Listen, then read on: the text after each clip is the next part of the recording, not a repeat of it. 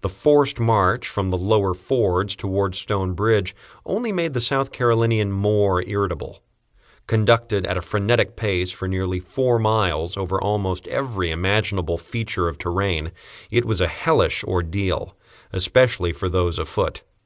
James G. Hudson of Company D, 4th Alabama Infantry, which led Bee's column, described the march as in a northwesterly direction through pine thickets and cedar hammocks, over ditches, gullies, briar patches, fences, swamps, hills, and valleys at about half double quick.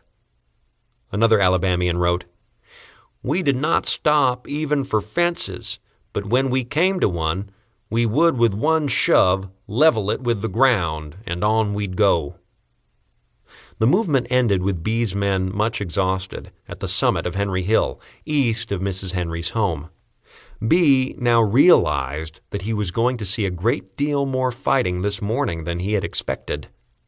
While the infantry sought shelter behind one of the plateau's many rolling hills, the four smooth-bore six-pounders of the Staunton artillery went into battery about 150 yards north of the widow's abode.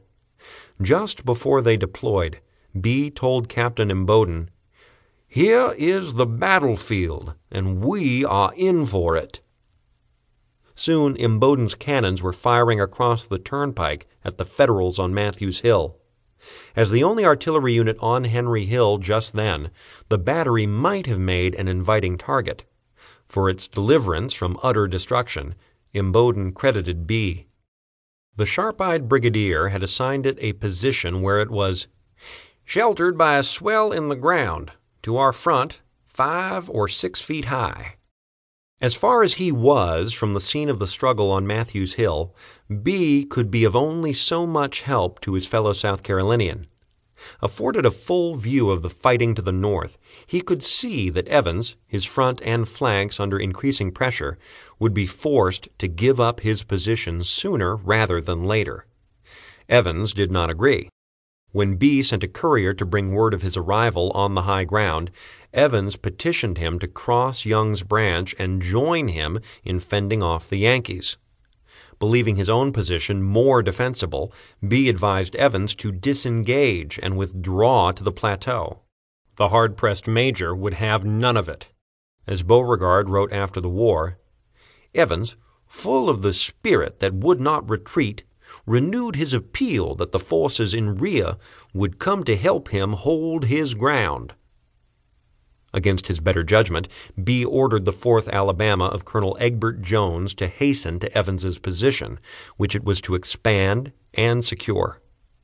The regiment descended Henry Hill and, under fire from the Union batteries on Matthews Hill, crossed the turnpike above the stone house.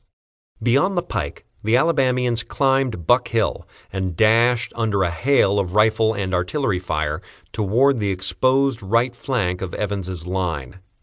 Imboden's smoothbores covered the movement with a steady barrage of long-range ammunition. The regiment was further assisted by a single six-pounder that had accompanied the regiment from Henry Hill. According to Captain Thomas Goldsby, the little gun did much to divert the attention of the enemy from our advance movement. Even in that hour of peril, we could not fail to admire the accuracy and effect of its aim. Upon reaching Matthews Hill, the newcomers spread out to extend Evans's line to the north and east. They took up a position to the right of the copse of trees that sheltered Sloan's 4th South Carolina, within 100 yards of the main Union line. Under fire from Reynolds Battery, many Alabamians took cover behind a fence line that bordered a field of tall corn, but it offered almost no protection. In time, the Fourth would be joined by the rest of Bee's brigade and one of Bartow's regiments. But for what must have seemed a lifetime, the outfit faced enemy bullets and shells virtually alone. Our brave men fell in great numbers, wrote Captain Goldsby, but they died as the brave love to die, with faces to the foe, fighting in the holy cause of liberty. The fourth was fated to absorb a casualty rate of almost 40 per cent, the highest of any regiment, Union or Confederate, on this field.